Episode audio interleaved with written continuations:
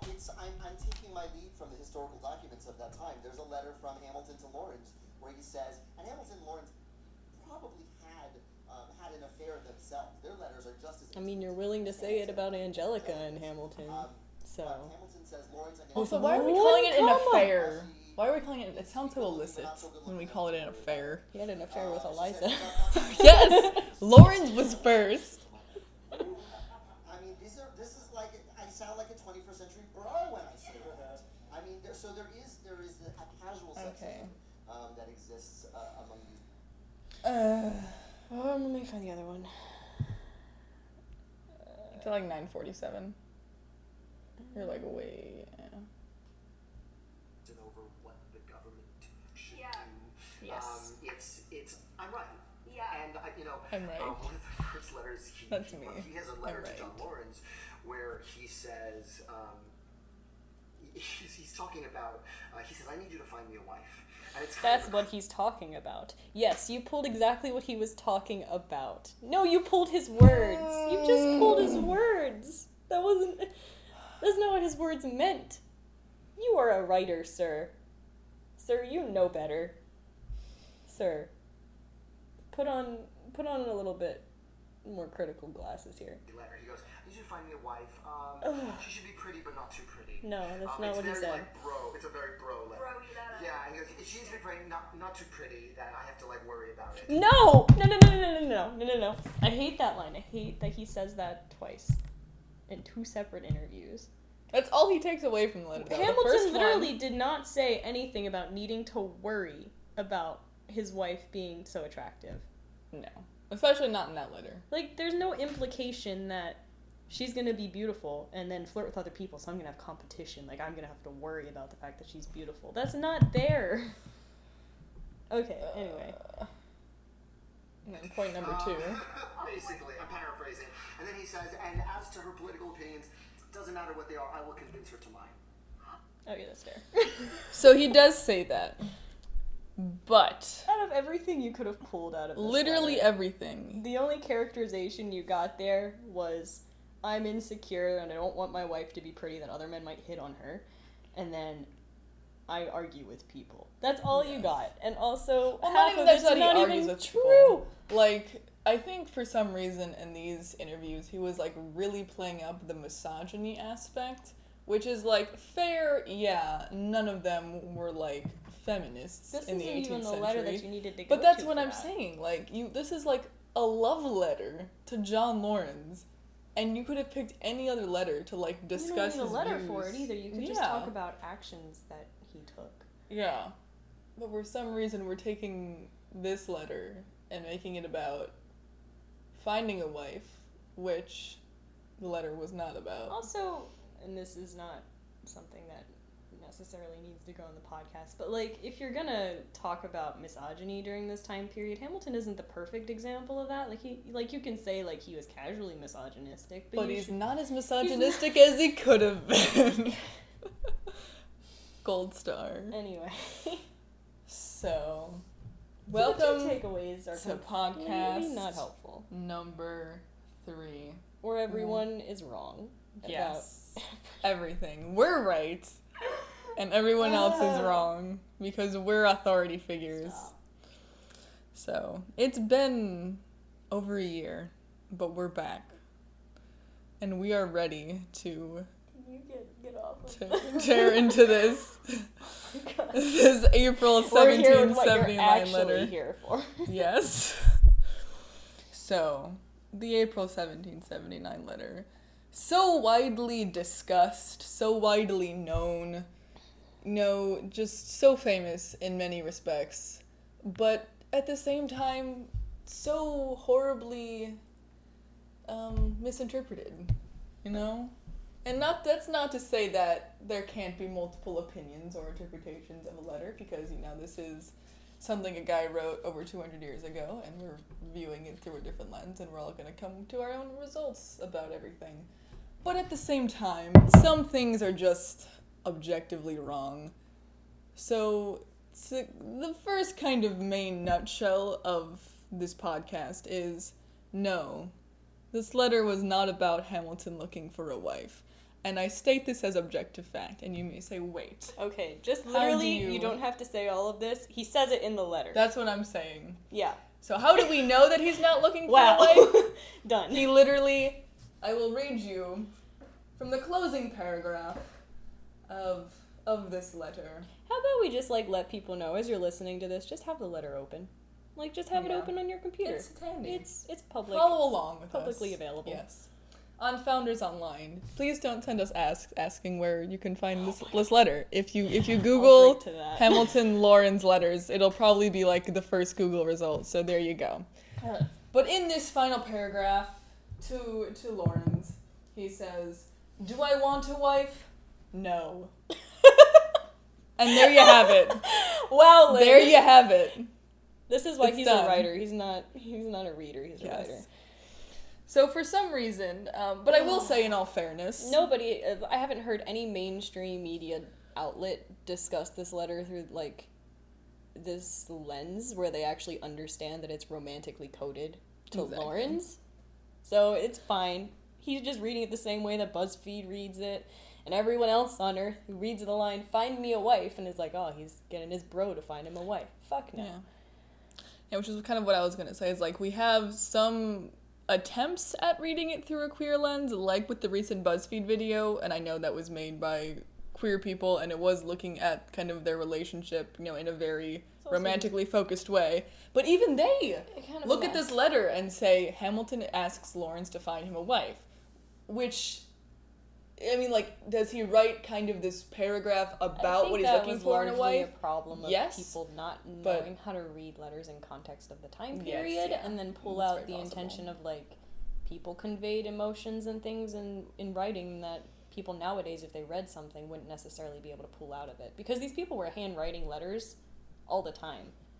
Like, they're probably pulling emotions, like, the same way that we pull emotions out of emails that aren't necessarily clear. That's fair.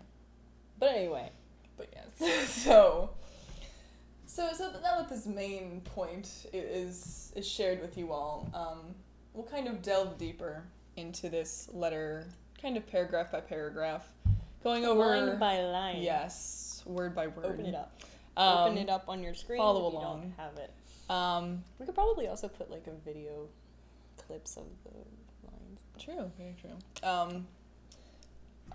One thing we will kind of do is go over, last year I had the desire to go through the entire April 1779 letter microfilm and decipher all of Hamilton's original lines and make a draft of that, which is on my blog. That was the year before last, because that's when we did the 5 letters, or 5 words. It was last summer.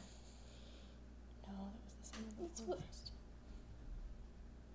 June 21st, 2017. Yeah, but you had the microfilm since 2016. Yes. Well, I first looked at the microfilm August 2016, which led to the 5 words being deciphered by Cicero Perfacto here. That was horrible. It was... I thought I was going to go blind. But you did such a great thing for the world at large. I had, like, 15 different conversations open with different people about, like, theories, so... I'll have to try and find their names and link them somewhere, but there were a lot of people. There was a lot going on. There were a lot of cooks in that kitchen. Too many cooks? No, not too many. The perfect amount of cooks. But yes, we'll get to that, and we'll also get to some of the questions that we get about what does it mean. Oh my god, it's not that complicated. It's pretty straightforward. But anyway, so I made a.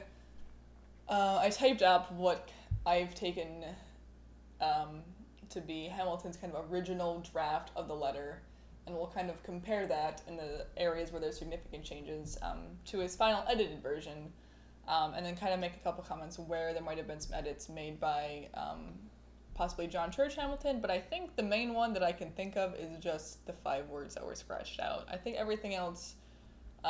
that was kind of changed or scratched out was done mostly by Hamilton in his own editing of the letter, which is another great point to bring up, is that if you have the opportunity to look at the Hamilton letter microfilms, which I think are now all available through the Library of Congress online, You'll see a lot of his letters are fairly neat.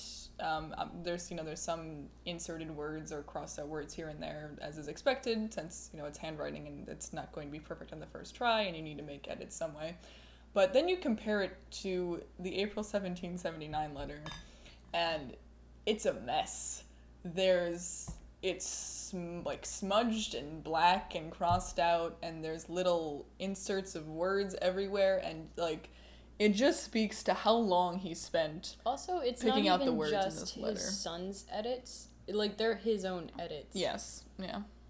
You can tell the difference between the way that they scratch out words. There's differences in how they draw the lines and the thickness of the ink actually looks like, and you can tell when it's Hamilton himself going back and retroactively changing what he originally wrote. So. Yeah, you can just see how much time he put into thinking of the exact wording and language of this letter, which is kind of hilarious because he tries to kind of pass it off as this here's my casual letter. That was completely intentional. I think here it's just a thing, just to pass the time. And John then he spends 5 hours editing this letter. John would look at this letter, get to the line where he's saying oh, am I just joking around and scribbling something down for my own amusement? He'd get to that line and be I can see this letter. Which is, the most hilarious part of it, is, It's visibly... Yes. ...had a lot of work done on it. It's, let's not take the time to, Which, maybe it almost seems, intentional in a way, then, is, he didn't... No, that's what I'm saying. He 100% wrote that at the bottom, don't pay attention to the fact that I've obviously spent hours pouring my blood, sweat, ink, and tears onto this paper. Yeah. Anyway. He didn't take the time to, let's make a nice copy. It's no... We're sending this out as it is to convey all of the he could have easily looked at the word. Well, paper might have not been super available, but he probably would have rewritten it if that was that important to him, that it didn't look as fucked up as it did, but it was a monster. Yeah. Anyway. Well, we'll link that yes. Analysis. Okay. So I guess to begin with what is the most famous paragraph of this most famous letter. The first one. Yes. Which we can kind of recite from memory, which is super gross and ridiculous. But... it's like the Pledge of Allegiance. It really is. Do we need to know it? No. Do we? Yes. I feel like... We should know it more than the Pledge of Allegiance. This is more important to society as a whole. The Pledge of Allegiance in Spanish. Why? Because they made us learn it. Interesting. So I feel like there's not a lot to say about this paragraph that hasn't really already been said because it's been. But we're gonna say it anyway. So yes. Cold in my professions, warm in my friendships. Professions is not necessarily about his job or his work. It's probably admissions of friendship or affection. So right off the bat, he's saying, I'm kind of aloof. I'm not a super warm person. But then he says, warm in my friendships. So yeah, he's I have friends and I'm warm with them. But then he goes on and talks about how he doesn't want to get close to people. And so in order to get into the category of friendships, kind of sounds like there's some hoops to jump over. Anyway, he goes on, wish my dear Laurens might be in my power by actions rather than words. Nudge, nudge. To convince you that I love you. Yeah, so it just said he's typically cold, and literally one line later, I love you. Zero right. 100. Right away. Starting off strong. And then the next part is all just... Okay, there's some parts. Wait, what did I link? What YouTube video is this? Oh, yeah, that's... Oh, wait, is this the song? Don't know what you got till it's gone. Skip to the main part. Fair.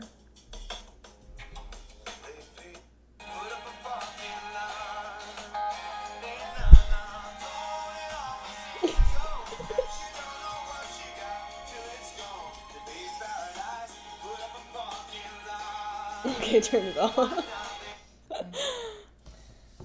We're very serious in this podcast, as you can tell, academic, all the time. He literally is until you left, I didn't know how much I cared. You don't know what you got till it's gone. Also, keep in mind, I think it had maybe been like. Had it even been a month yet? It had been like a week. I don't think it was even a month. And he was like, I miss you. Come back. Please. These two. We have this whole thing like highlighted. We do. What is... I'm still like, the line "taught my heart" just makes me emotional. It's so sweet. It's like, my heart didn't know how to love until you taught it how to love. Like, what Jesus is love? Christ, Alex. Baby, love me. And then the next parts are like, "Indeed, my friend, it was not well done. You know the opinion I entertain of mankind, and how much it is my desire to preserve myself free from particular attachments." Side note, attachments and friendships were initially, like, switched in that first paragraph. Yeah, so maybe pull up that. Yeah, she has it written on her analysis thing of the original versus the edited. So it used to say, "Cold in my professions, warm in my attachments," and then later on it said, "I desire to preserve myself from particular friendships." But then he switched it to what we know now as "Cold in my professions, warm in my friendships," and "it is my desire to preserve myself free from particular attachments." So he made the one change. Time in his life that he decided he was not going to reuse the same word a billion times in one paragraph. Yes. But he made the right choice. Like, that was, it just is better. It flows well. Yes. Just definitely. As proof of how much effort he put into this. Anyway, "free from particular attachments and to keep my happiness independent of the caprice of others." So again, more of the, "I'm aloof, I'm so edgy, no one can touch my heart."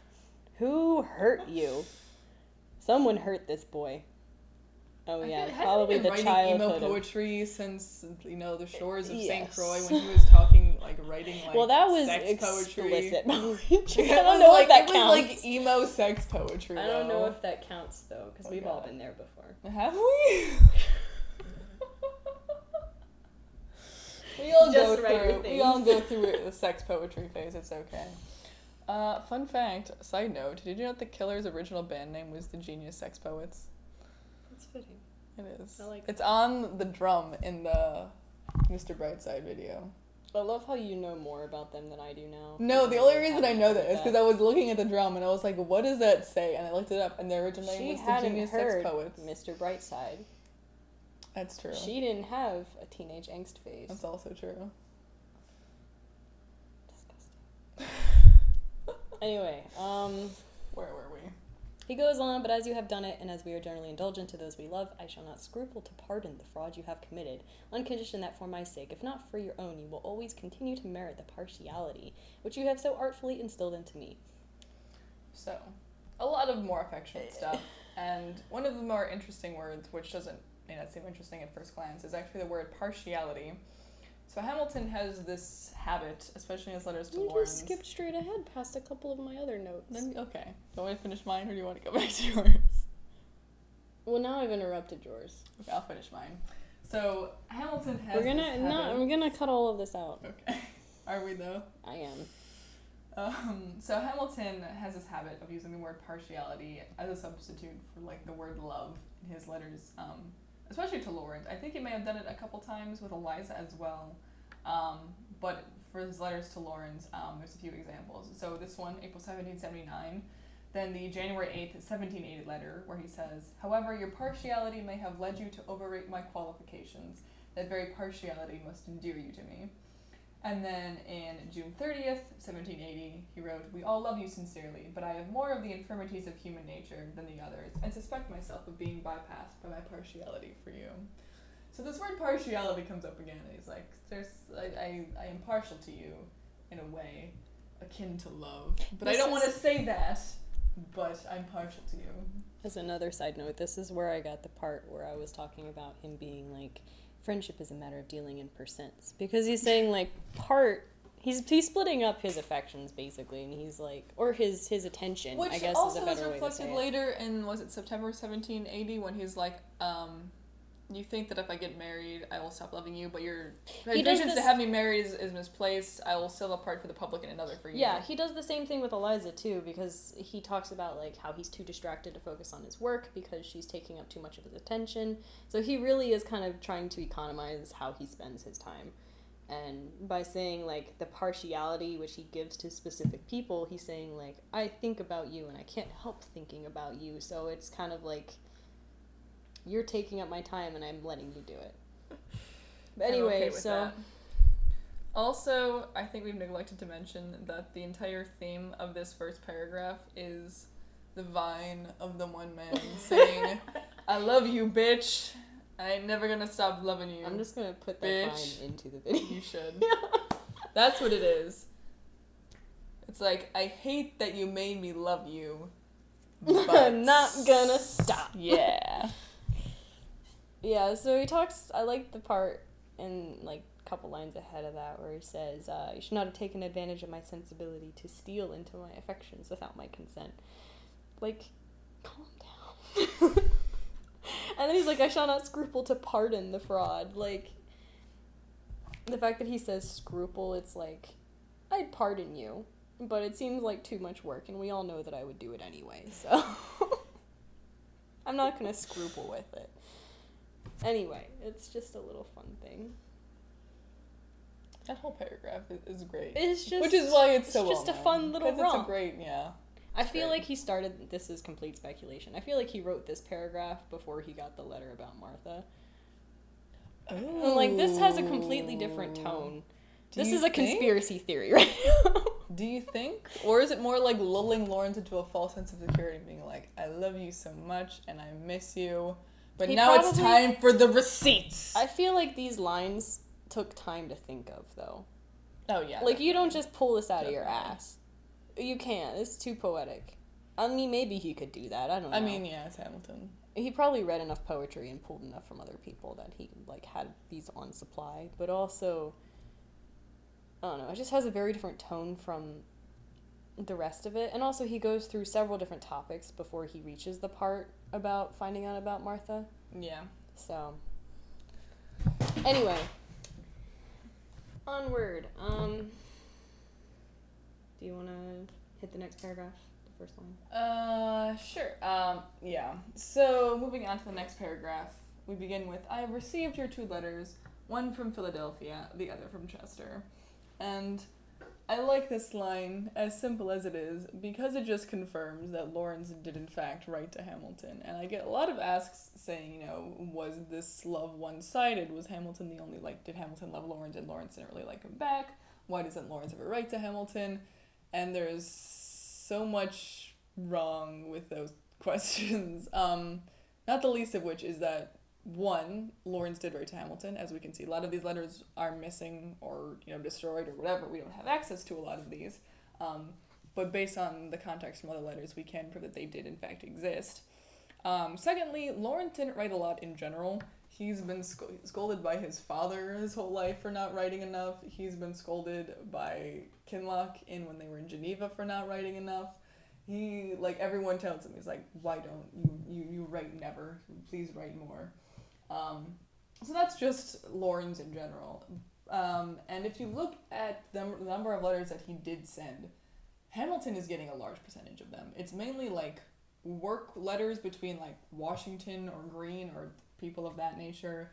A lot of letters to his father, which is, again, almost kind of a work relationship, with his father being the president of Congress and Laurens just spilling all American military secrets to his father in all of his letters because he doesn't know how to stop himself. And then Hamilton is the other big one that gets a lot of letters. So not only, you know, Laurens is writing Hamilton, and he's writing Hamilton more than he wrote most people. We have maybe one or two letters to his sisters during this time. We have... Can I make a hand motion for when you're doing a tangent? Because you do this. You know what? I like this tangent. It's a good tangent. Basically, Hamilton... received letters from Laurens because Laurens wrote to him, and we should stop asking why Laurens didn't love Hamilton or Laurens didn't write to Hamilton. So he goes because he on. Did. He goes on. I am pleased with your success so far, and I hope the favorable omens that precede your application to the Assembly may have as favorable an issue, provided the situation of affairs should require it, which I fear will be the case. Basically, he's saying, I'm glad that your battalion idea has gotten passage from Congress, but I hope that these favorable omens continue when you go to take that idea to the South Carolina Assembly. provided the situation requires it, which at that point in time, I think they were about to go into... They were about to storm Charleston, so... Yeah, there was a siege on Charleston in May 1779, so yeah. There was impending danger. And Laurens was like, we should, arm the slaves, and then... This wasn't the time that Charleston... right before Georgia. Maybe gone from Georgia before you arrived. He was heading to Savannah. That's the first place he arrived. Because his fight at Savannah preceded the siege on Charleston. But... He talked to the South Carolina legislature, though. South Carolina's on the way to Georgia. Yeah. Well, he was... I'm just saying... We're including this in the podcast with a little map. I know where it is. But he was getting slaves from South Carolina and Georgia, so either or. Yeah. Congress had approved it, but he just needed confirmation from the state legislatures. I'll probably end up finishing that tonight. Oh,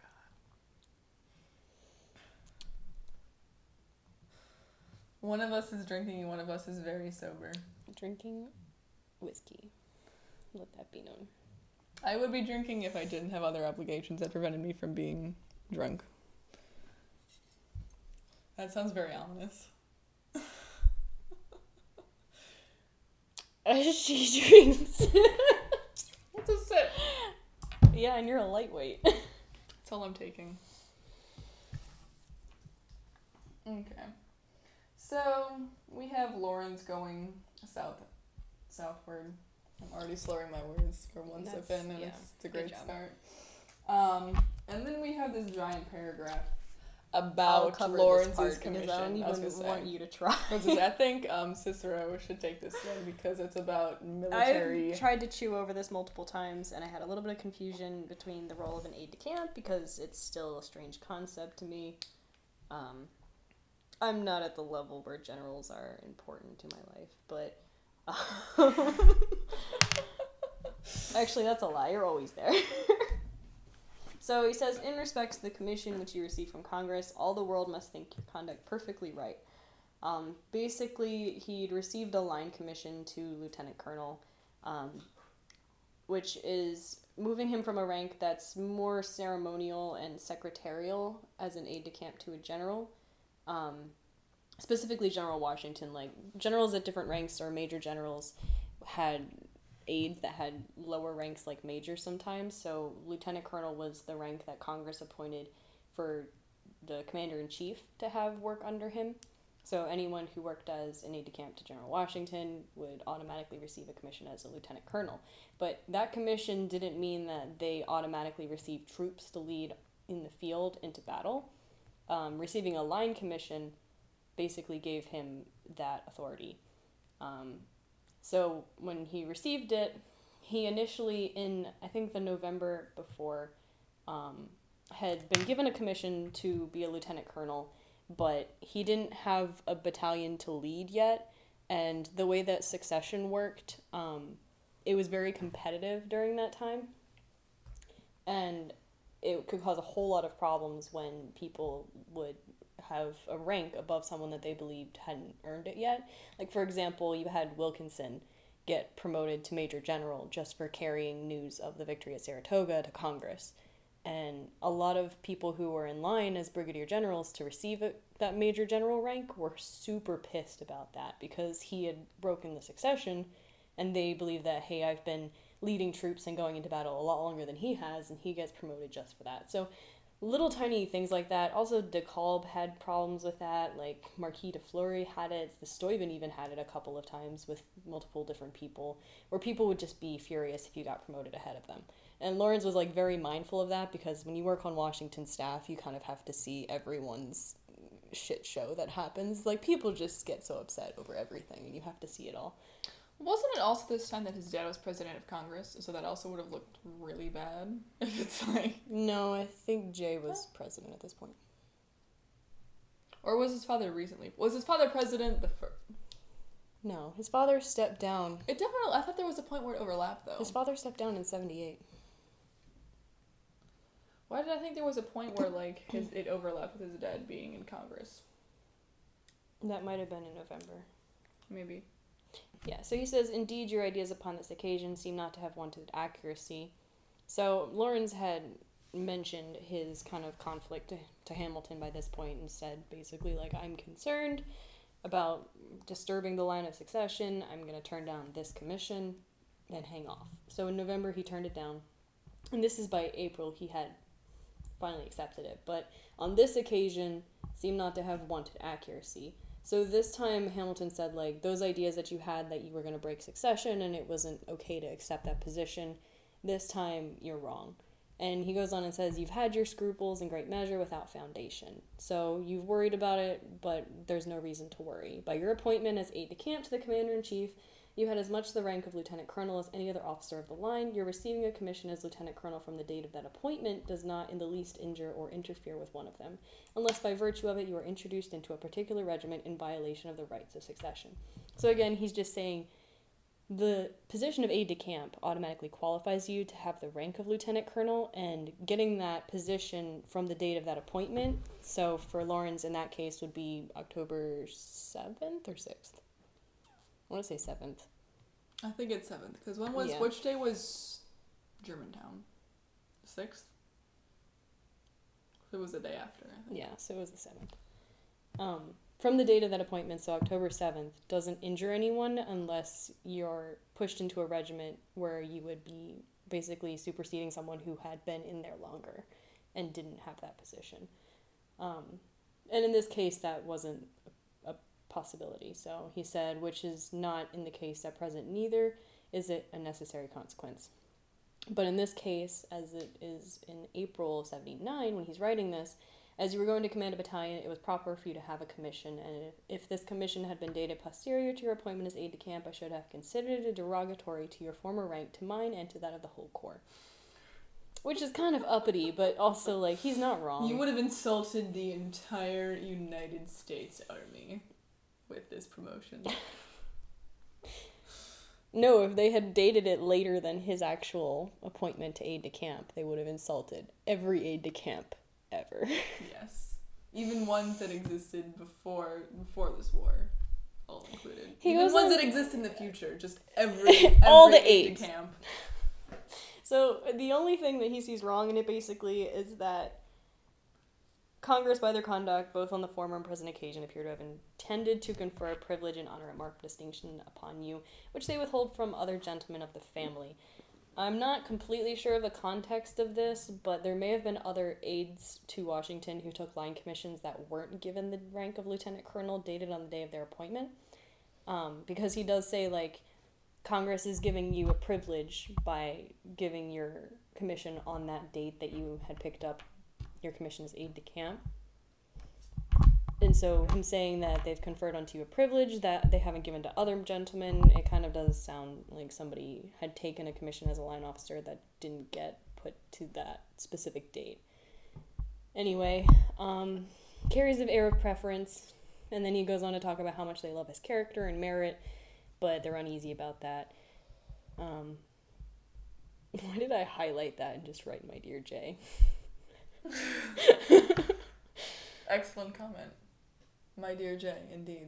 I highlighted the words my dear Jay and wrote my dear Jay. It's important. It's cute. There were other times that he called him Jay.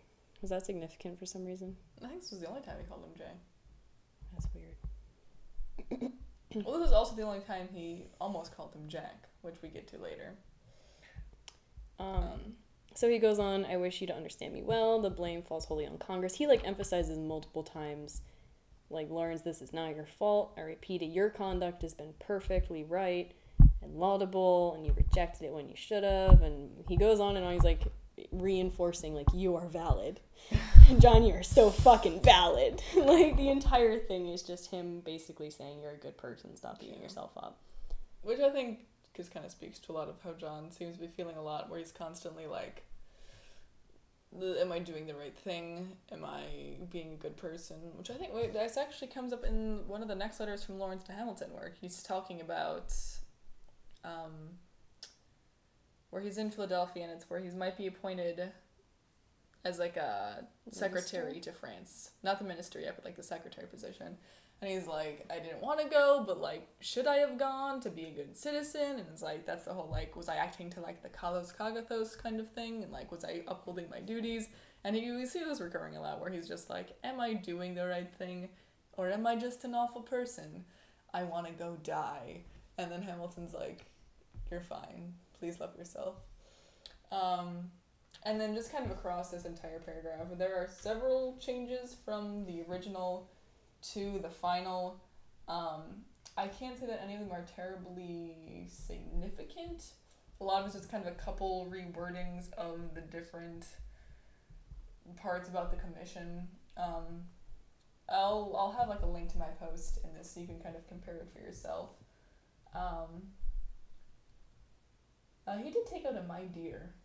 Interesting. He initially said, "Indeed, my dear, your ideas upon this occasion seem not to have their wanted accuracy." And then the final, he wrote, "Indeed, your ideas upon this occasion."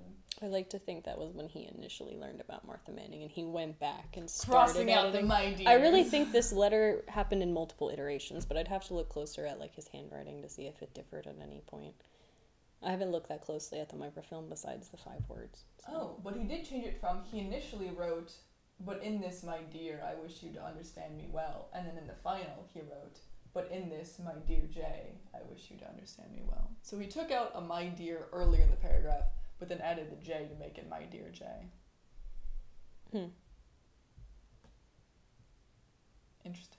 Maybe we're back to my theories about he only called him by pet names whenever he knew that he wanted to make John mad.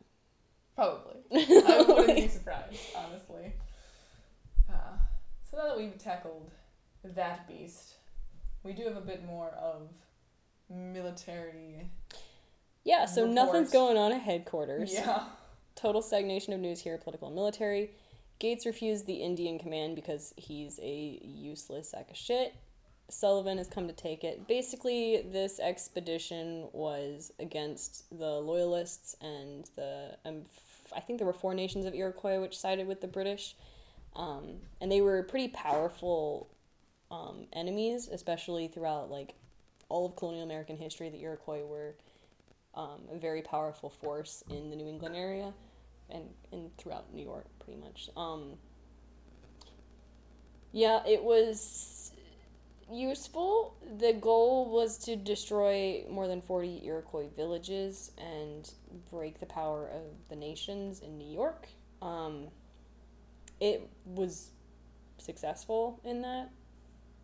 It also opened up the Ohio country for after the war, so that's how you see some of the expansion into Ohio occurring directly after the Revolution.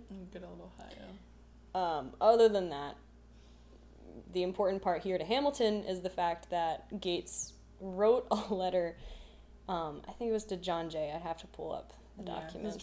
I think Jay was the one who ended up writing to Washington. Yeah, Jay tattled. Everyone loves to tell Washington. Fair. Everyone loves to tell Washington when Gates is talking shit because he's a useless little man. So this is pulling from the writings of George Washington. General Gates to the President of Congress. The enclosed copy of my letter to General Washington of the 4th instant in answer to his of the 14th, which was February, from Middlebrook will give Congress a true idea of my, this is Gates talking, a true idea of my opinion respecting our entering Canada and the only route we can take with reasonable hope of success. Side note, remember last time they asked him not to go into Canada? And this time he's like, now that they want me to do it, fuck them. The only route we can take with reasonable hope of success. Individuals, and not the public, will be benefited by an expedition into Canada. Sounds like last time when you wanted to do it. By either of the routes from Albany, that of Coos alone is practicable, but not without the cooperation of the Allied fleet. General Washington's letter of the 14th of February is enclosed. This is the part that John Jay tattled on. He wrote, "It being the only letter I have received from His Excellency since December, Congress will immediately judge of the extent or limitation which it is proper to observe in their instructions to me." He's basically like, Congress will look at this and see why I'm not listening to him. And so Washington hears about this. Of course, he's not happy about it. Hamilton has to write to Laurens to tell, guess who's at it again? Because Laurens was there through the whole cabal issue. It's a great thing. And then Hamilton writes, "'Tis no great matter." And then he says, but a peculiarity in the case prevents my saying what. So I'm not sure what he considers the peculiarity, but I think it's because Jay was the one who told Washington what Gates had said, if I had to guess. Someone can correct me on that. I don't have enough context to know for sure. Oh, I don't think anyone's going to correct you. No one's going to know. No one's going to dig into it that deep. But I love my political conspiracies from this time period. It's all so petty. Theories. It's so petty. And it's all like Washington versus Gates. Which is great. Which is great because he was useless. He was so useless. The one time he finally got a good command in the South, he just failed. Over and over and over until they replaced him with a Quaker. Like, I always forget that Greene was a Rhode Island Quaker, and then he wins the Southern campaign for us, and we love him. What a guy! We love him for it. I also just love his another tangent that I love to get onto is just his blatant everyone pretty much everyone else you see talk about Laurens is Laurens is the best. What a great guy. He's so kind and charming and smart. And Greene is yeah, but he's rash. This gay bitch. And yeah, he's a dramatic gay bitch. And Greene held no punches. I love his honesty. I think that's because Washington liked him. Yes. Because he couldn't trust anyone, but he trusted Greene. So he's a Quaker. You gotta trust the Quakers. No, you do not have to trust the Quakers. Look at Lafayette. He hated the Quakers. Why did he hate the Quakers? Because they wouldn't fight. Oh, yeah. But that was because it was against their religion. Yeah, but he didn't care. Lafayette's subtle bigotry. You know. You won't fight, I hate you. That's the only time he doesn't like someone. What was with Lafayette's boner for America? I have no idea. What did it arise from? Arise. I'm sorry. I'm just imagining, when I said that, literally as the words were coming out of my mouth, I imagined the French flag being, raised up. Nice. So, Lafayette's boner is the French flag. And it rises from America. This is making no sense. Only had, 3 sips of this. Okay. But now that we've gone over the paragraph that we all know, and the 2 paragraphs of Commission and military information. It's now time for the drama to begin. Oh my god. So, we get to the paragraph, and this one's very important to kind of compare the before and after shots. They're all important, just talk. I said it's important to compare the before and after shots, especially with this one. So, what we see the paragraph as now, it reads, I anticipate by sympathy the pleasure you must feel from the sweet converse of your dear self in the enclosed letters. So, speaking to John and that using that second person as he's been throughout that entire letter. But, if you look at the original microfilms, what Hamilton originally wrote down was, I sympathize with my friend in the pleasure he must feel from the sweet converse of his dear part. In the enclosed letters. So in the original, Hamilton stopped addressing John as you and my dear and all of the lovely sweet nothings that he would whisper to him. Proof that he put the letter down and picked it up again later. Yeah. Something super hard shifted. And yeah. Oh my God. So he goes from the very sweet, the yous and the my dears, and now he just completely distances himself and makes it completely impersonal and goes to he. He's like, I hope whoever this man is, that is the husband of this Martha Manning, I hope he likes these letters. I don't know who he is, but hopefully he likes these letters. Ouch. Yeah, it's aggressive. Passive aggressive, but it's aggressive. But then it's interesting because he goes back and then he softens it up. And maybe it was he felt he was too angry in the moment. He put it down for a while. Yeah. And was like, I was too hard on my boyfriend. He's never going to write to me again after this. Yeah. So he made it nice. But the funny thing is, I reading this on a crappy microfilm scan several centuries that I can make it out. That means Laurens can make it out. He knew what Hamilton originally sent. Also, it should be noted, this is the point where I think John Church stopped the letter. Like, he didn't include any more after this point. He didn't include any of the part where Hamilton says, "I just learned you have a wife." From that point on, was gone. Yeah.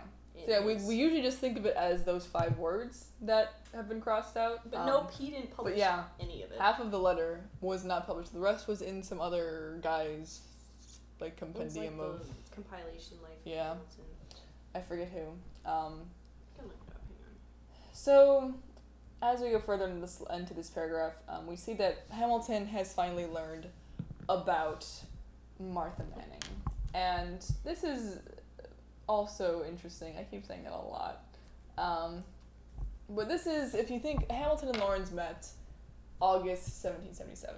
It is now April 1779. So about a year and a half has passed. They've known each other. They've loved each other. It's a very deep relationship they have with each other, and they don't seem to hold many secrets from one another. So imagine Hamilton's surprise.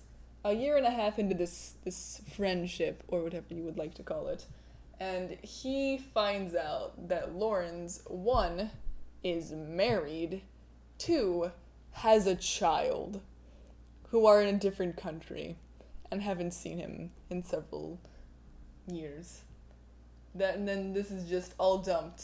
And it's not like Laurens was like, "Hey, by the way, I haven't told you this, but I'm married and have a child." This is Hamilton receiving a letter from some other guy who's just, like, being a courier and passing these letters along. He's like, "You know Laurens, give him these letters." And then Hamilton finds out that Laurens is not the bachelor that he thought he was. So the letter was, except for the postscript, omitted in John Church's Life of Hamilton or whatever, but it's included in Henry Cabot Lodge's The Works of Alexander Hamilton, which was published in 1904. So these letters didn't resurface until 1904. Jeez. It's a long time. Yep. Reveal the gay at the government. Please reveal the gay letters of Hamilton and Laurens and provide free access to all of them. No, this is important. This is important. We need to share this with the world.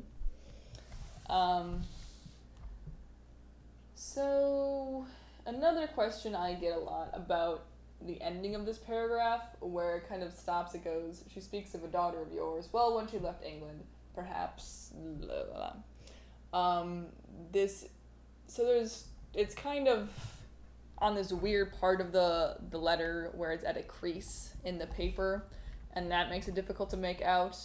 It does appear that it may also have been crossed out. It's hard to tell whether it was, smudged or crossed out, or whether it was crossed out by Hamilton or his son or what, but that just section of the paper is not easy to read. I will say it did look like the marks were the tinier ones, like the ones Hamilton used. Yeah. When John Church would mark things out, he'd use the long, dark scratches. Mm-hmm. So if it was marked out, it was probably Hamilton who marked it out. Yeah. Which meant he probably edited it to something else, which we also can't see. Yeah, it's all ripped off. Like, you really, it's not... Yeah, I've tried to look at it. It's a lot harder to analyze than... The 5 words were already a beast in and of themselves. And now this one, which is like... I think I posted the microfilm of it, or you can find it on the Library of Congress. It's just not in a good place to make out anything. So unfortunately, those words will never probably be fully known. But from this paragraph... We have the transition into what we touched on at the beginning, which is Hamilton's so-called pursuit of a wife. And was it, though? So, in the final product we have, "And now, my dear, as we are upon the subject of a wife..." Of wife or of a wife? Of wife. What do I have in my thing? Oh, it is just of wife. Why did I think it was of a wife? Because that would be what makes sense. Okay. So in the final version of this paragraph, we have, "And now, my dear, as we are upon the subject of wife, I empower and command you to get me one in Carolina." And the way I've interpreted the original to be... It's not even how you interpreted it. It's like how it looks. I'm just saying it's very... There's a lot of edits going on here, so it's a little bit subjective, but I stand firm in the opinion that mine is the correct one. So I've come up with the final product, which reads, Jack, I empower and command you to get me a wife in Carolina, which is an incredible sentence. So how I've reached this is, a lot of people wondering, does he say, my dear Jack, or how has he started this? Based on the indentations of his paragraphs, he's very consistent in his spacing and the first lines of his paragraphs. So if you compare these lines to his previous paragraphs, Jack is in line with where he has normally started his paragraphs, which speaks to it being the first word. Additionally, the ink on Jack is very dark, which would correspond to him dipping his quill at the beginning of the paragraph, and then the first word is going to be a little heavier and darker than the words that follow. And then he inserted, and now my dear, in that kind of space he left, in that indent at the start of the paragraph. And similarly, and is the darker letter of that group, because he's dipped his quill and started this sentence again. And inserted that in the indent, and then he's inserted things above the sentence and crossed out things, and there's a lot going on. Many edits, but that's the conclusion that I've reached there. But I really like the Jack, I empower and command you to find me a wife in Carolina. Is just so, it's very straightforward. In the final we get this nice kind of transition. It's like, now that I've talked about your wife, you're gonna find me a wife. It's very teasing, it's very snarky. But in the first one, it's just, you have a wife. I command you to get me a wife now, Jack. Which I again, like that even more if he didn't call him by pet names, unless he wanted to be snarky. I think that's exactly what it was, because we don't see any other instance. That's the name that his dad and his uncle and his family would call him. So I can imagine him not wanting to use it as an adult, because it's kind of like, you're a kid. Also, side note, there is literally no evidence of any of the aides or anything calling Laurens Jack, except for this one instance. This is the one instance from Hamilton that we see Jack. And it's the one instance where Hamilton is this angry at him. He's an angry bitch. And he's using this. And then he marks it out after he does all of his edits, and most of his edits are softening up the blow of the rest of the letter. So if this is in the same thread, softening the blow, the fact that word's marked out. Yeah, that's suggestive. Probably didn't have the best connotation. Ooh. So now that was a fun sentence. Yes. Now that Laurens is set on finding Hamilton a wife, let's figure out just exactly what Hamilton was looking for in his so-called wife. Or was he even looking for a wife? As we've said, the answer is no. And I am of the opinion that not only was this paragraph just Hamilton, joking around with his bro, as bros are wont to do. I'm not on a tangent. I think that there is a possibility that Hamilton's descriptions of his ideal wife are actually descriptions of Laurens. You could have said that from the start. But we gotta introduce the point. No, you don't. Yes, we do. Also, you have literally a comment here. Oh, no. We gotta build it up. We gotta build it up. We gotta get there. We can't just drop that one. No. We gotta get there. Anyway. So, point number one. You're gonna take something that's potentially funny and make it very unfunny. Okay, then you do it. She wrote hand jobs. Yes. Yeah, for dexterity. He was talking about hand jobs. Okay, moving on. So, first sentence. Such a wife as I want will, I know, be difficult to be found, but if you succeed, it will be the stronger proof of your zeal and dexterity. Again, dexterity. Suggestive. You wrote hand jobs, which in itself would have been funny, and then you comment on your own comment. Dexterity most often refers to skill with one's hands. Potential sexual innuendo with Hamilton is certainly possible. That was the initial. Is that a good impression of how you would say that? Yes. Yeah. That was the initial. I have done kind of a breakdown of this before, so I just kind of copied the comments that I made, but in essence, hand jobs. Oh, you could have just left it there. Then we're delete all smart it. Enough. I'm not deleting it because it's proof of how nerdy you are. Okay. First description. Take her description. She must be young, handsome. I don't want to break this up. So she must be young and handsome. Laurens, safe to say, young and handsome. Pretty straightforward. I lay most stress upon a good shape. I don't even want to say what my comment is on this one, because if I do say it, then it's going to become... This is going to become, like, fan and canon. And... I will just start... If you have read The Conqueror by Gertrude What's-Her-Face... Atherton or whatever. I don't know. Apparently, Laurens was so attractive, he sent a shock through the room every time he came in. He did. So, he was check. Great. Oh, no, I'm talking about the comment that I made on the side here for this one. Oh, the... What were you thinking of? The last one where it's... I talked about that one already. So, Hamilton says, I lay most stress upon a good shape. Wait, can we back up for a second? Yes. The young and handsome thing... I wrote that it's ironic because he was, like, trying to get Kitty Livingston to agree to marry him. And she's, like, 26. She's much older than him. And at that point in time, that was very old for a woman to be unmarried. She was able to get away with it because she was rich. Lesbian. Also maybe that. Who knows? We're going to fan cast that. Yep. Yeah. But she was a lot older than him. And then now he's saying she must be young. And then he ends up marrying a girl who's like 3 years younger than him. 2 or 3? I don't know. 2? But yeah. Or were they even that much younger? No. There's also the whole controversy over his ages, so who knows? That's true. But even if you pick the younger version, like the 55 or 57 birth date, she's still younger than him. Yeah. Laurens is older either way. Either by 6 months or, like, 2 years and 6 months. Oh, no, sorry, not. Why am I saying 6? It's, like, 3. 2. End of October to early January. Yep. Anyway. Well-read, aversion to no-read. No, we didn't discuss I lay most stress upon a good shape. Which I think is also suggestive. It's... Why do you think that's suggestive of him as a top? Because he's laying his stress upon a good shape. Okay, that's too far. Like, there's a difference between, like, he's good at innuendo and whatever that is. He's laying his stress upon... Stress is not a stress... penis word. No, I'm not saying it's penis. It's, like, the force of the...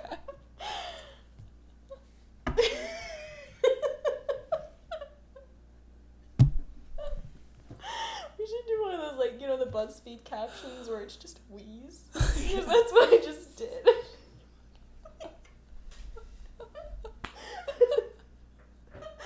Stress. That's a new one. We're going to use that for now. Stress.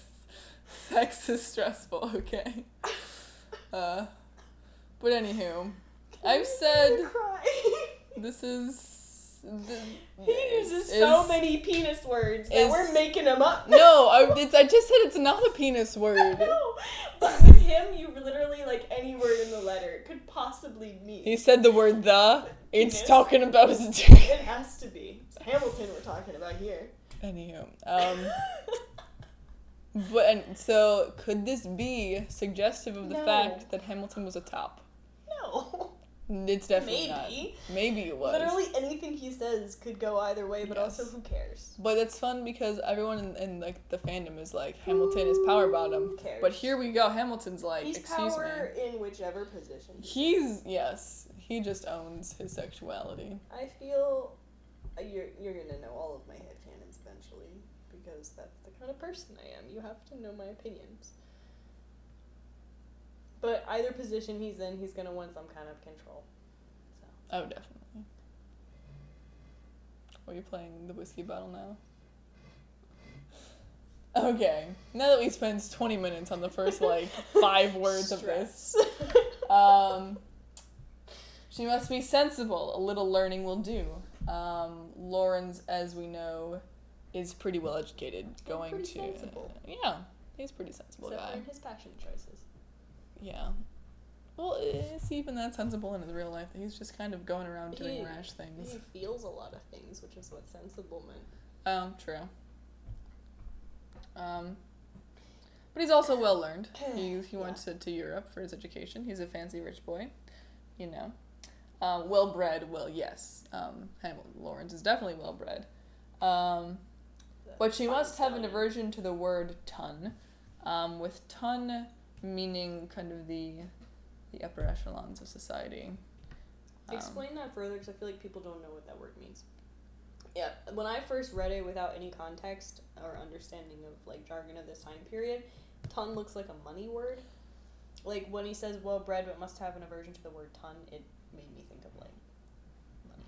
It could be. From my, like, brief just kind of Google define ton, and then you go to, like, the little Google part where it's like... I had no idea what I was thinking back then.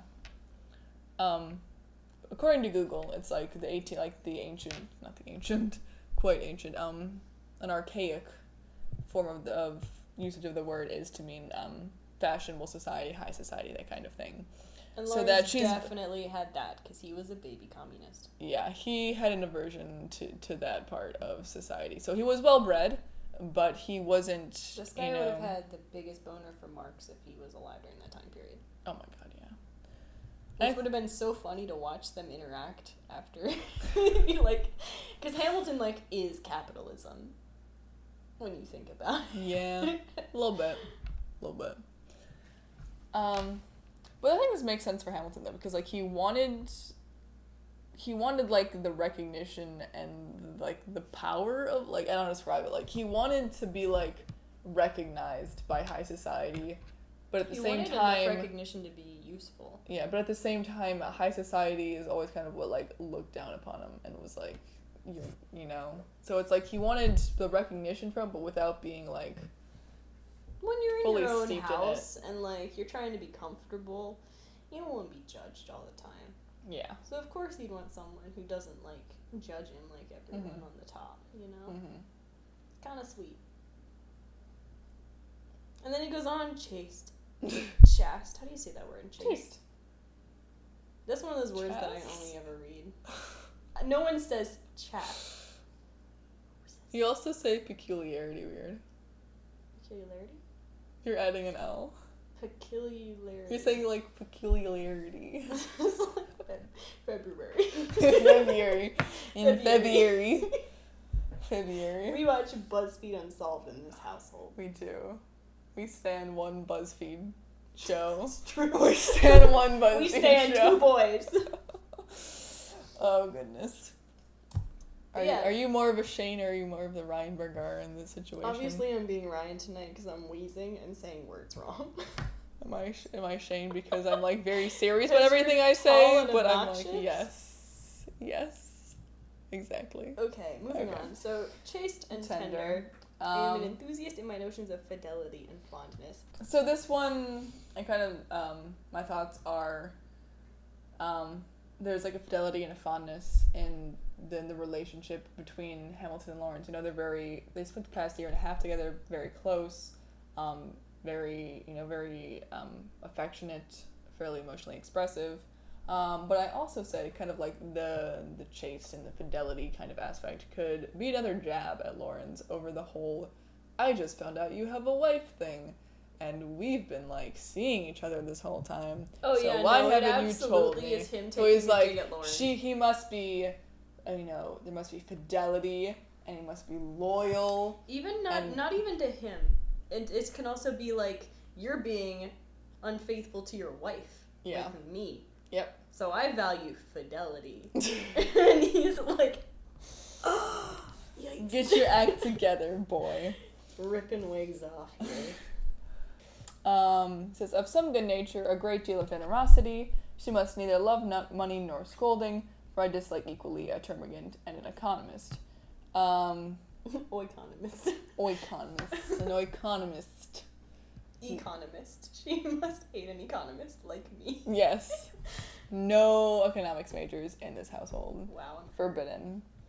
My only friends are... So it's interesting because... Laurens was very rich to the point where he, like, never tracked his spending. Like, that speaks a lot to how much money he had. If you don't need to worry about how much you're spending, you're rich. First of all, you scare me. Yes, you're rich. But at the same time, you know, he didn't take pay for his military services, which was more because he's like, it's, we should serve in the military, and like it's a, like, you know, I think it was more of like an act. Imagine if he did take pay. Yeah, that'd be bad. There are people who aren't getting their paycheck that are like, not wealthy. Yeah, it wouldn't look good. Yeah, it'd be really bad. Also, he talked a little bit about equal distribution of wealth, mainly when there was a fire in Charleston, and he was like, wow, I heard about this fire. I'm sad if it affected, like, you know, the middle class, but if it burned down, like, the rich people's houses, then fantastic, because... either he was being, like, a baby communist, or he was being like, I hope it only affected people who can rebuild their lives. I hope it didn't hurt anyone. Oh, no, he didn't say that. Yeah. He was like, I wish it burned down the rich people's houses, because it will... it will, like, I want it to have burned these people's houses. Yeah. No, because he says, like, then it will contribute to distributing wealth. Like, it wasn't like, oh, because they can afford it. He was like, I hope it burned down their houses, because then it's going to, like, equalize the state in terms of, like, the distribution of money. That's like, wow. He's like, eat the rich, and everyone's like, you are the rich. And he's like, ah. You got me there.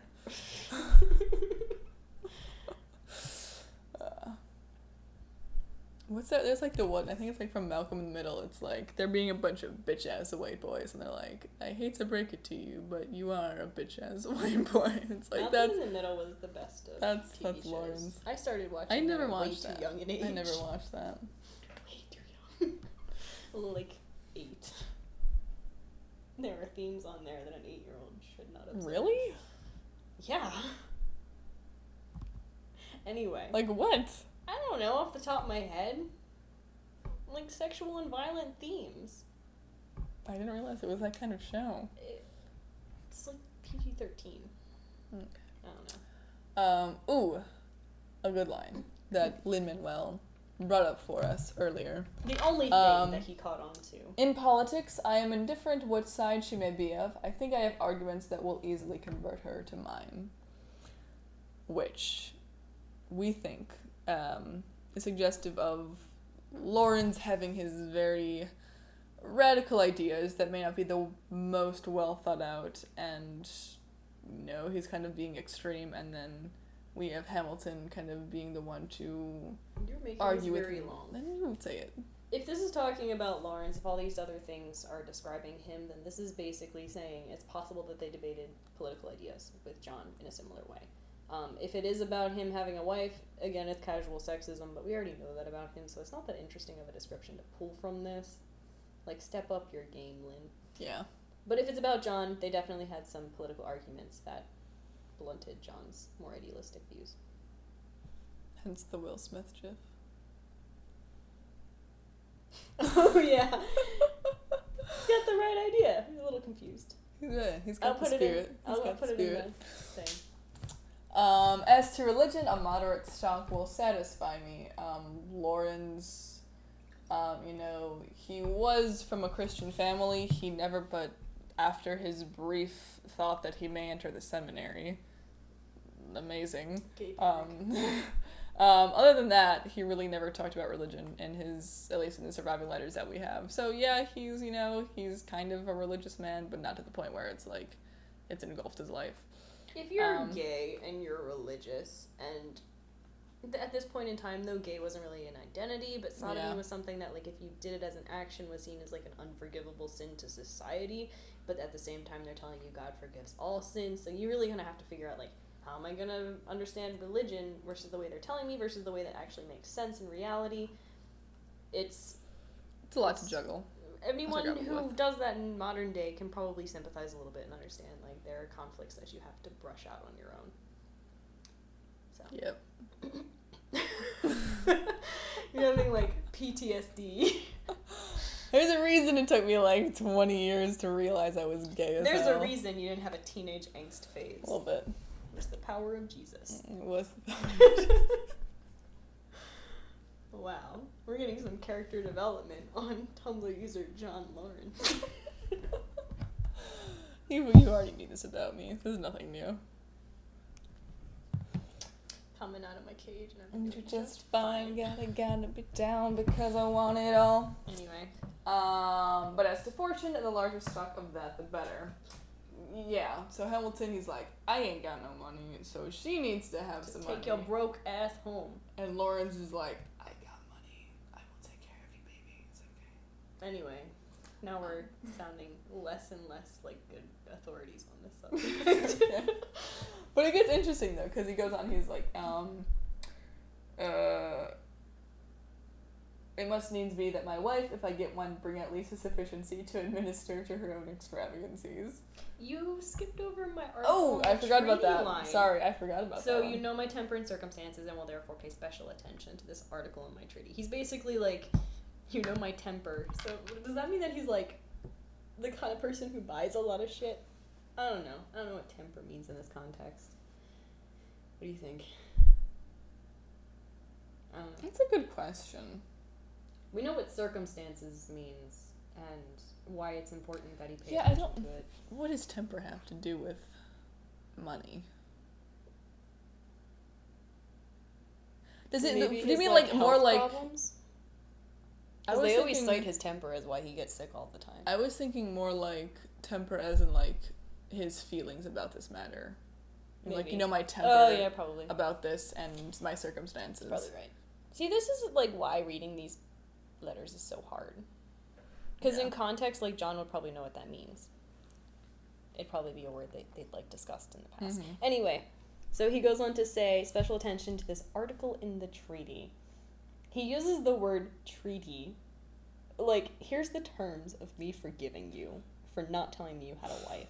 This is my treaty to you, like Jesus. It's very dramatic, but it's also kind of really emphasizes that he's upset right now. And again, like, there's a conflict here. Yeah, this isn't him being serious saying, this is what I want in a wife. Hey, bro, find me a wife. He's like, this is hey, him bro, calling you're breaking out, my heart.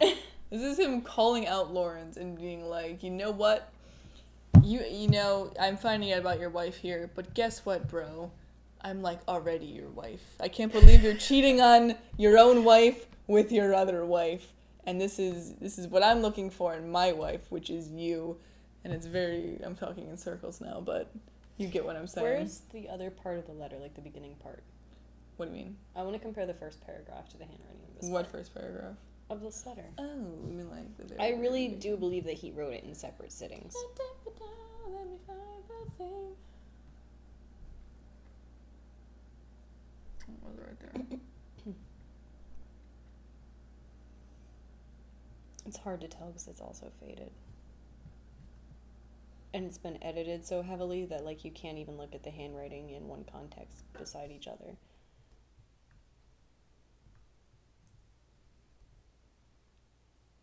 Yeah, no, it all looks the same. Yeah. But like even within the same paragraphs, like it doesn't. It's. Who knows? It's such a mess. It's a big mess. We're going to put this up on the video so you can see how such a mess. Hamilton's a mess. Everyone's a mess. The smudges are all his tear stains. Probably. Or Laurens's. You never know. Maybe he gets it and just starts crying. You're breaking up with me. Now that we've seen Hamilton's description of his ideal wife, we get this last sentence. You will be pleased. Wait, hang on. One more thing about the treaty thing. If he was saying I empower and command you, he would have just said pay special attention to this demand or this command. So obviously he's not saying I'm telling you to do this for me. He's saying I'm upset with you. Here's the terms of what's happening from here. Like, I don't know. Yeah. No, I made myself sad. It is sad. Oh, Hamilton. This entire letter. I've also drank about half of this. Oh my god. Slow down. So now in this final sentence we get, originally, I will note, this is an important one too, we originally have, you will be pleased to recollect in your negotiation that I have no invincible antipathy to eligible. I am willing to take the trouble of eligible upon myself. Then the final, we get NB, which is nota bene, or note well. You will be pleased to recollect in your negotiation that I have no invincible antipathy to the maidenly beauties, and that I am willing to take the trouble of them upon myself. So first of all, we get this NB inserted at the beginning. So not only... So we have this entire sentence that... It's all pretty important. Yeah. So this sentence, the maidenly beauties, you know, it's kind of suggestive of a first-time experience and the possibilities of Hamilton and Laurens. Well, first, let's back up. So note well. Well, I was going to add that at the end. Recollect. Kind of like remember in your negotiations. He, a lot of times in this letter, like, there, we're going to get there when we talk about the five words or whatever. Remember when you're doing this. So he's saying, like, we've done this before. You should know. Note well that I am good with the maidenly beauties. Note just so it's not like, this is a common, like, note well that I'm good with this group of people. Maidenly beauties can mean a lot of things. It really can. It's not even necessarily just, like... Sexual virginity, but it can also mean, like, women in general, like, women's problems that he knows about, like, maidenly beauties as in, like, women are harder to please than men to other men. I don't know. Like, any of those things. But the fact that it's italicized in the way that it is, and that he's telling Laurens to recollect it, kind of does imply that he's saying, you know, Laurens, that I have no problem helping people who are inexperienced and taking that trouble upon myself. So I think the trouble also, I feel like, adds to that sexual connotation. The fact that trouble is also heavily emphasized is also suggestive. Yeah. Also, when he wrote the nota bene part, how did that look? It's underlined. It's super emphasized as well. I find it. We'll put it in the video. Yeah.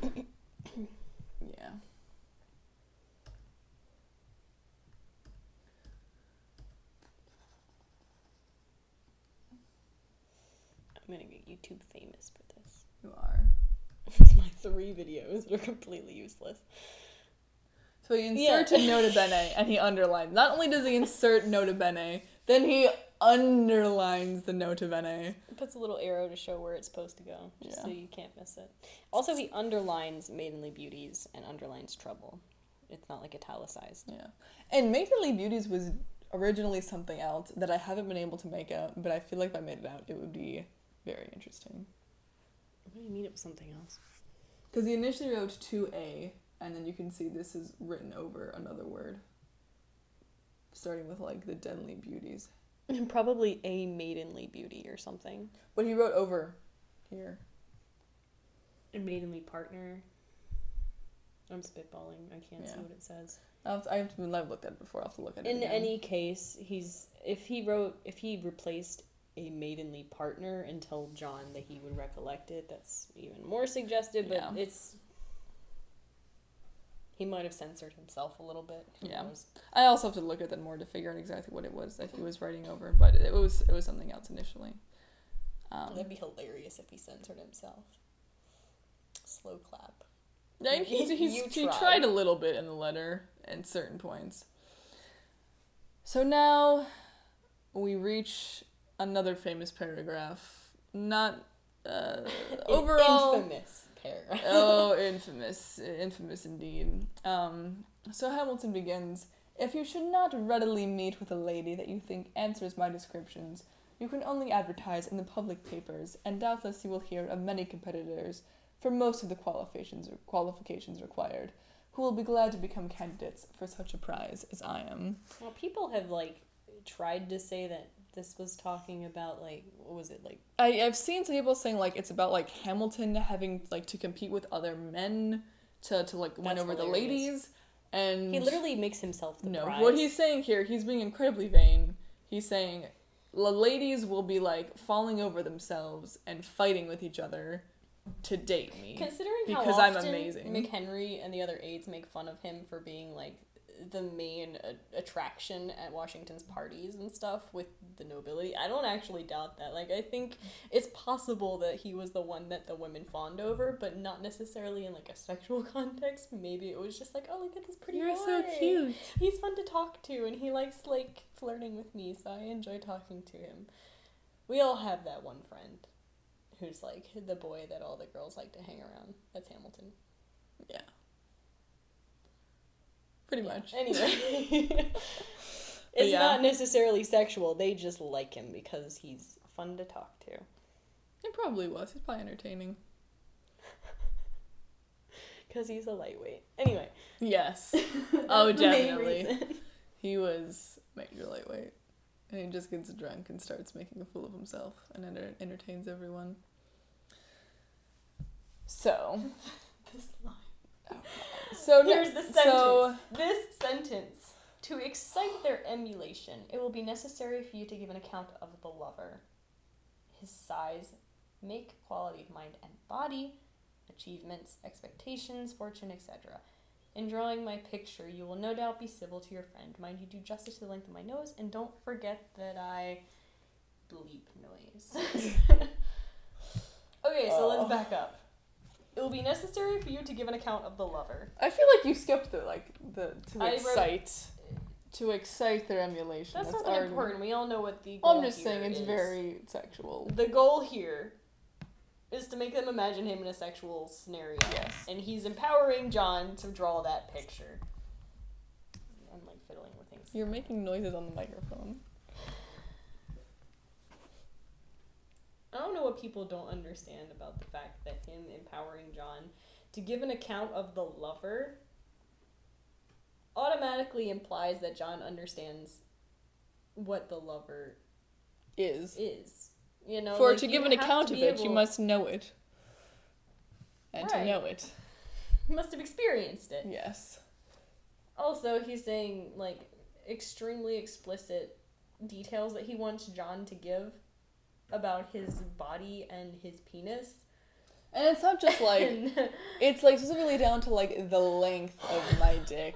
It's not just like, oh, you know, it's a good dick. It's like, you know how specifically long it is, and I want you to remember how long my dick is. Now that you've, you know, I realize you have this wife, but like... We give John Church so much crap for censoring this, but like, he's saving lives. Like, he's doing the good work. This is explicit. It really is. If people read this that weren't John, I could imagine. Like, the fact that John kept this letter is so ballsy to me still. He's keeping his boyfriend's sex. That's what he's doing. He's saving the nudes to his phone. Posted the 5 words post and everyone was making dick pic jokes, like, this isn't a dick pic. This is literally like a 3D printed dildo. Yes. It's very... Yes, it really is. Not even just like, here's what it looks like. Like, imagine me. Describe me. Like, experience me. And then we should touch on, you know, what those 5 words could be. Anyway, so he goes on, in drawing my picture, you'll no doubt be civil to your friend. Mind you do justice to the length of my nose. Again, length of the dick. And don't forget that I bleep. So I'll link the post where I describe kind of the methodology behind how we sort of came up with our theory of what those words say. But... back to the concept of Hamilton repeats the same word over and over again in the same paragraph. In drawing my picture, you will no doubt be civil to your friend, mind you do justice to the length of my nose, and don't forget that I never spared you of pictures. If that's what it actually says, he's basically saying, don't forget that we did this in the past, so you know how to describe it. He's telling John to remember all the times that they've been lovers. And that's pretty damning. So I see why it was marked out, if that's what that says. Yeah. Like, it's not like, you can kind of almost make an excuse for it if it's just, you know, forgetting the 5 words. I mean, like, these men are living in close quarters. they've probably seen each other naked at some point, so it's not like unheard of that he would have like. But he's saying draw my picture as a lover. So that's kind of adding to the suggestiveness. But then you get like not only draw pictures, Lord, but then I never spared you of pictures is like I like intentionally made you experience. You are the authority figure of me in this position specifically. Which says a lot. Yeah, it's compounding on, like, multiple innuendos, like, maidenly beauties, account of the lover, and all drawing the, like, my the picture, dick. Never spared you with pictures. It's really compounding, like, it's building the full story. We have every act of the play. It really is. And then he goes through and he kind of looks at what he wrote. And I think he wrote this letter in multiple sittings. And this maybe was part that he wrote after he'd done all of the edits that we looked at. Are there any edits in this specific paragraph? Yes. Yes, there's a good one. So in the end we get, after reviewing what I have written, I'm ready to ask myself what could have put it into my head to hazard this jeu de folie. I don't speak French, so I apologize if I butchered that.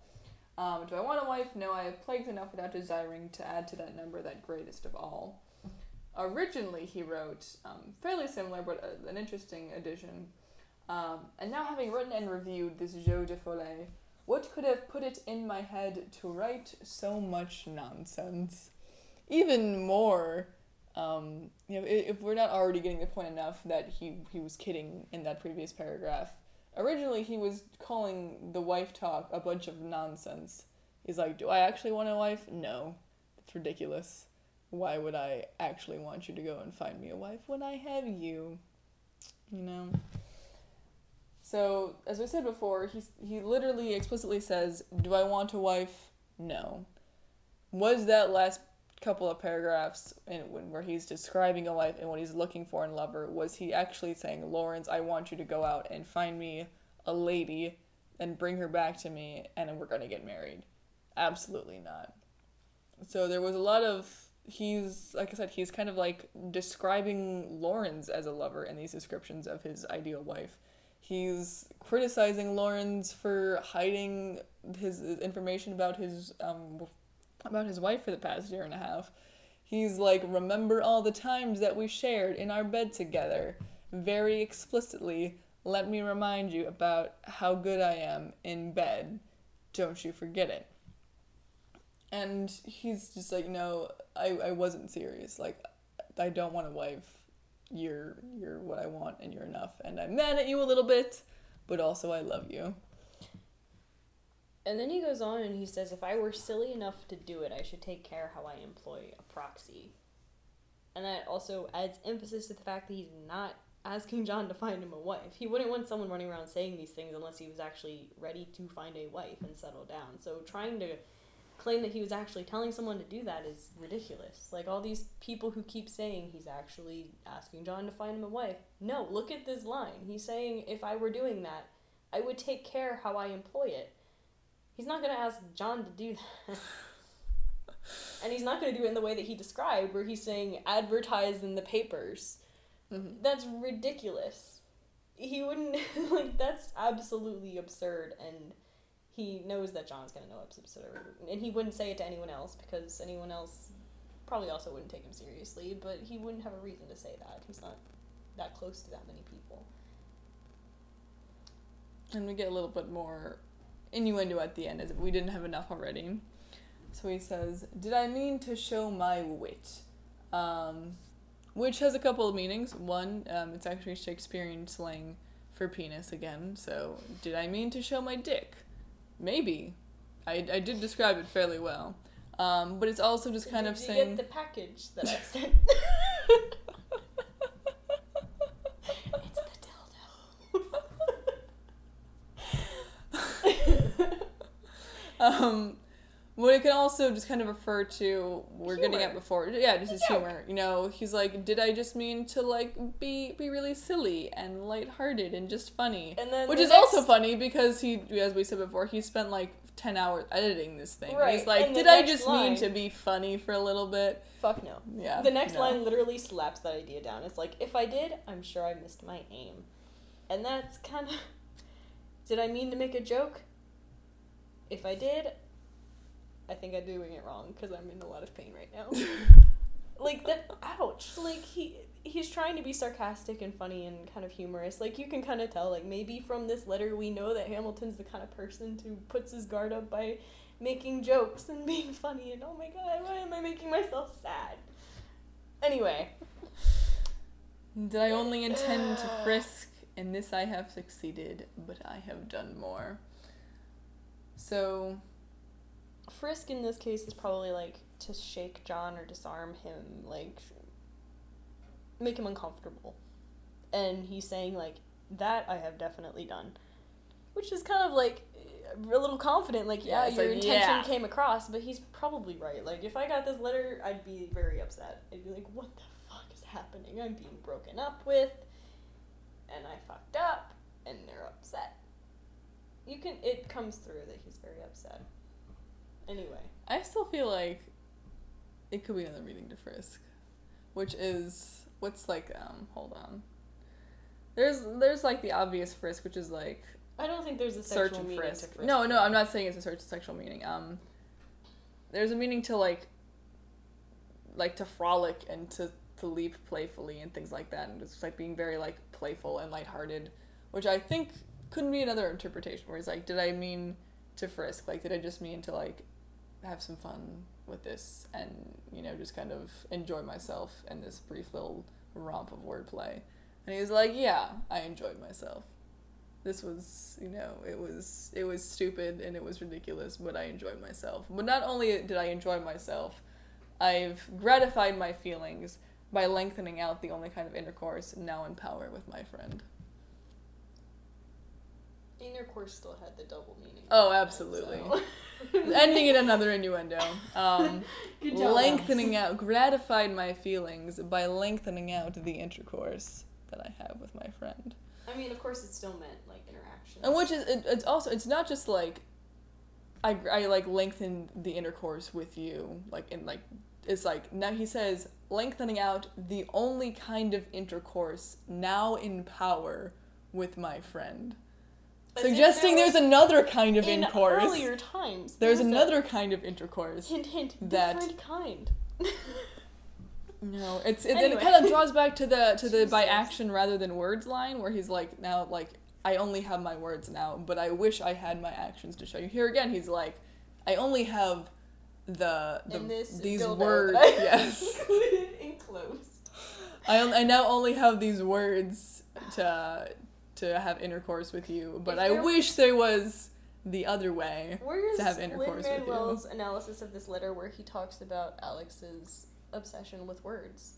That's a great question. Yeah, Lynn, get on it. Seriously.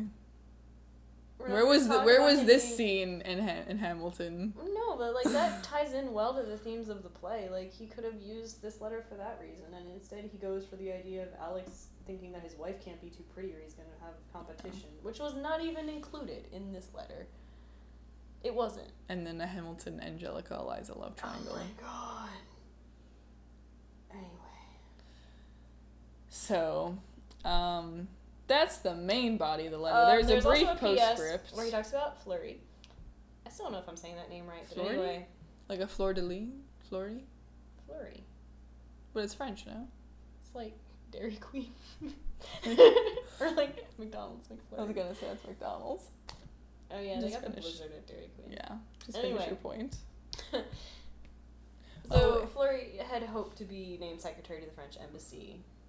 Oh yeah. Just finish that and we'll get back to it.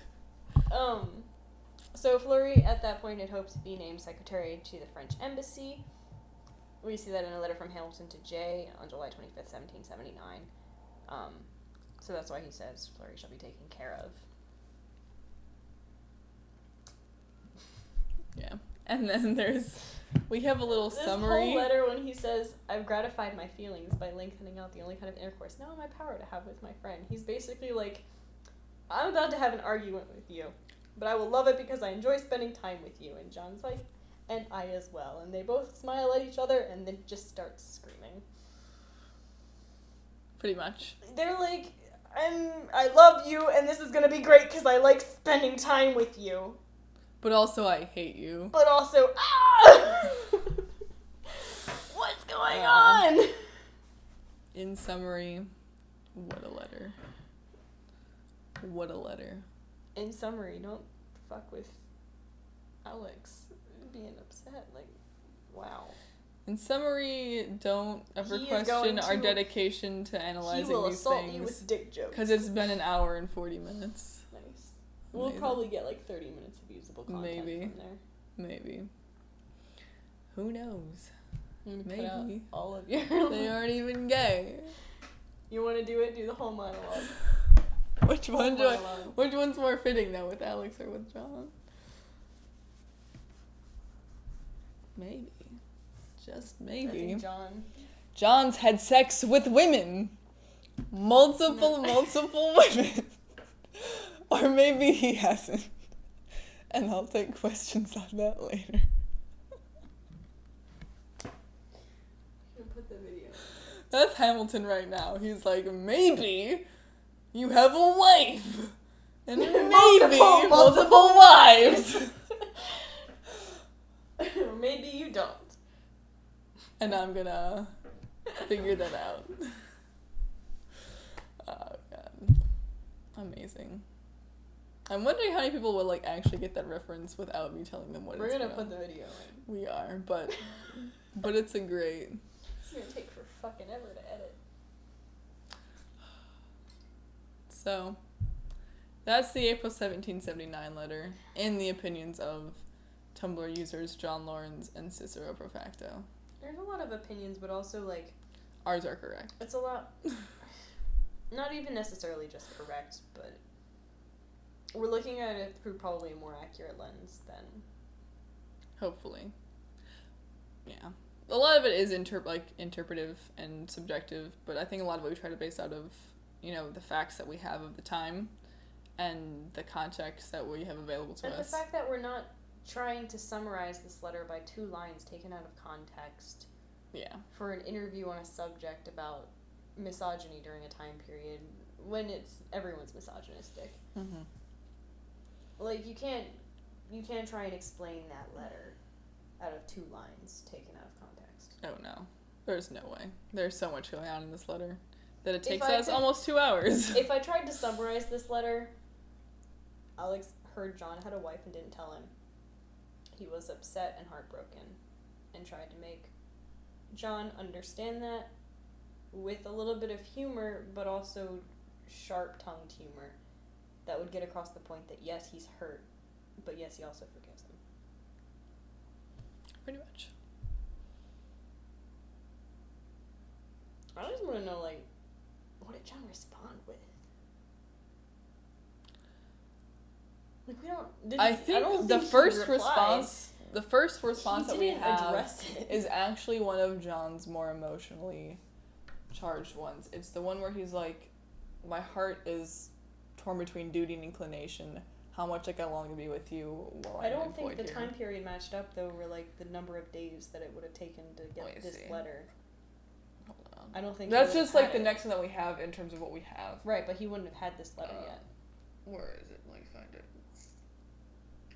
Well, maybe because we don't even officially know the date of the April 1779 letter. It's just been speculated based on. Like the context of what's going on in the letter. And then Hamilton writes another one, May 22nd, and then the first one we have from Laurens to Hamilton is July 14th. That's the first one we had, though. That's what I'm saying. I'm sure he did write more. But the first one we have is the turn it will relate to you how many violent struggles I have had between duty and inclination, how much my heart was with you while I appear to be most actively employed here. So by then he feels content and comforted, but... Also, that's such a gay line. Which people, I feel like people are always like, Hamilton wrote all the gay letters, and I'm like, it's very subtle in John's letters, but what he does write remain. Yes. A lot of these don't exist anymore. Yeah. Maybe John wrote gay letters that could not be kept. Because, honestly, who's going to be reading Alex's personal letters? Besides maybe Washington. Because he's a freak. That kind of freak. And by that kind of freak, I mean a completely, suspicious, crazy man. Yeah, that's fair. We should stop recording. We should. So that's the 1779 letter. I'm sure there's probably more questions that exist, but I don't know if I'm up for fielding them at this point. Hopefully we've answered in real time majority of them. Anyway. Yeah. It's also midnight, so it's all a dick joke. It is. The whole thing. It really is. He boxed him up a description of his dick. Dick in a box.